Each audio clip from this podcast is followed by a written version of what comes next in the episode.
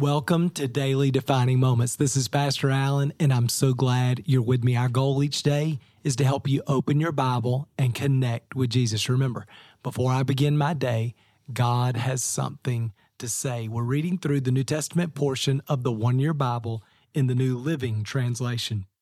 Today is July 16th, and our reading comes from Romans chapter 3. In verse 10, Paul begins by describing the heart of man. He's quoting from the Psalms.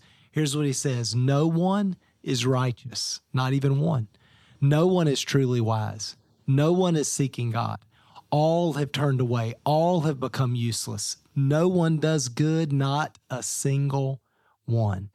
Their talk is foul, like the stench from an open grave. Their tongues are filled with lies. Snake venom drips from their lips. Their mouths are full of cursing and bitterness. They rush to commit murder. Destruction and misery always follow them. They don't know where to find peace.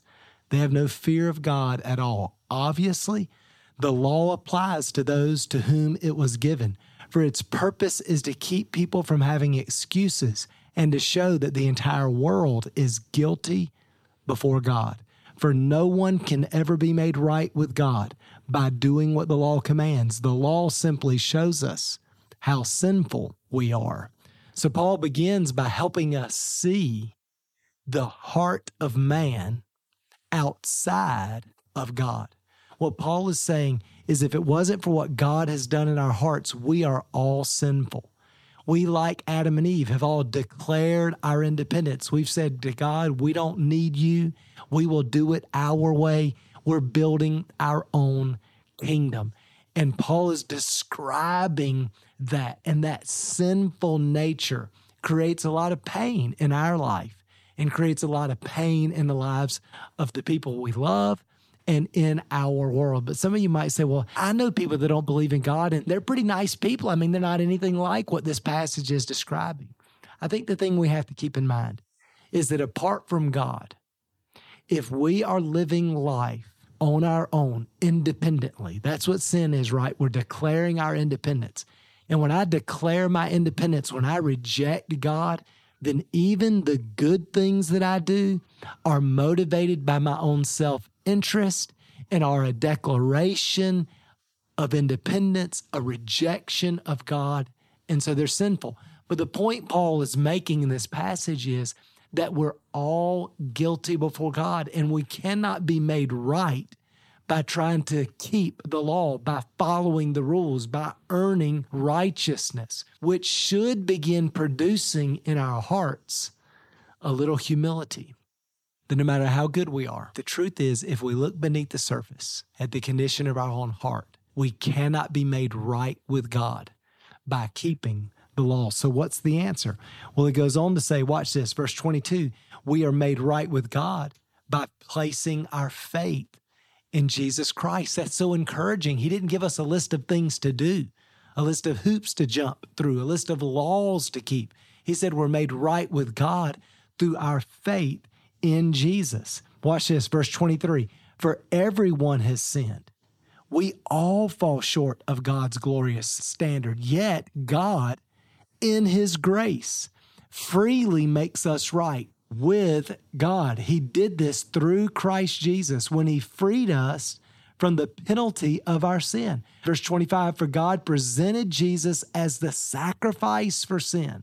People are made right with God when they believe that Jesus sacrificed his life, shedding his blood for their sin. Oh my goodness, that's so good. So, Paul is helping us to see our own condition and then saying, But God has rescued us.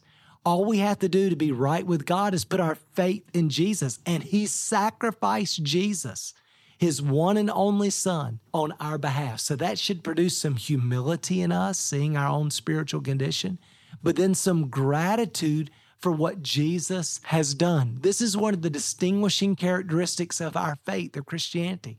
No other religion has a God who loves his creation enough to give his life to die in their place so they could be made righteous, so they could be reconciled to himself. And that's what God has done for us. I love it. Verse 27 Can we boast then that we've done anything to be accepted by God? No, because our acquittal is not based on obeying the law, it's based on faith. So we're made right with God through faith, not by obeying the law. I love that it's by faith.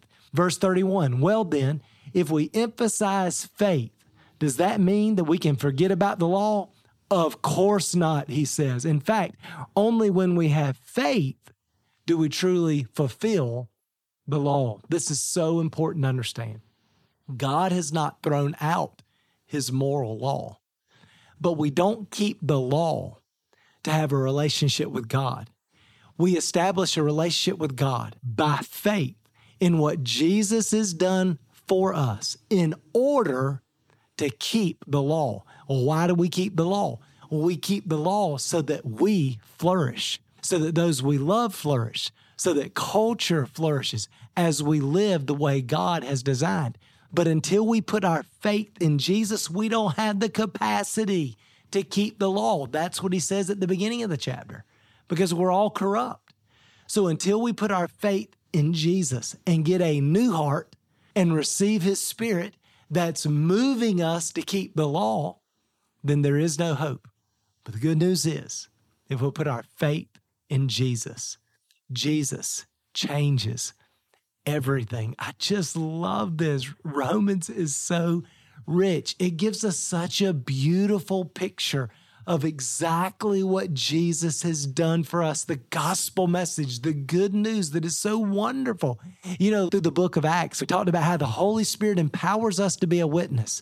Well, when we understand the gospel, when we understand the good news, all that God has done for us, then we feel compelled to share it with others. So let's allow the word today to deepen our humility, to deepen our gratitude, to strengthen our faith. Listen, our relationship with God begins by faith, and our sanctification, our ongoing spiritual growth, continues by faith. Let's trust Jesus to do in us and through us what we were unable to do ourselves. That's the Christian life. As we are with Him, we become like Him and begin doing what Jesus did. Let me pray for you. Father, thank you so much for the good news. I'm so grateful that despite my sinful, corrupt, independent heart, you loved me and gave your life for me. And it's by faith in Jesus and what you did through your death and resurrection that I am forgiven, that I'm made right with you, that I'm reconciled to God. I'm so grateful for that.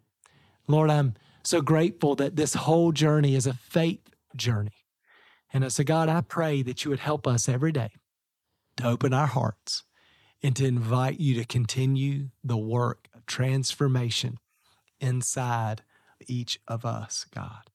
Lord, transform us from the inside out, that our life would be a blessing, that we can flourish. God, we don't want to throw out the law. We certainly don't want to compromise on morality. We want to live holy, obedient lives. But the only way we can do that is to understand the good news, to fall in love with Jesus, and by faith allow your spirit to produce your life in us. Help us to do that. In Jesus' name we pray.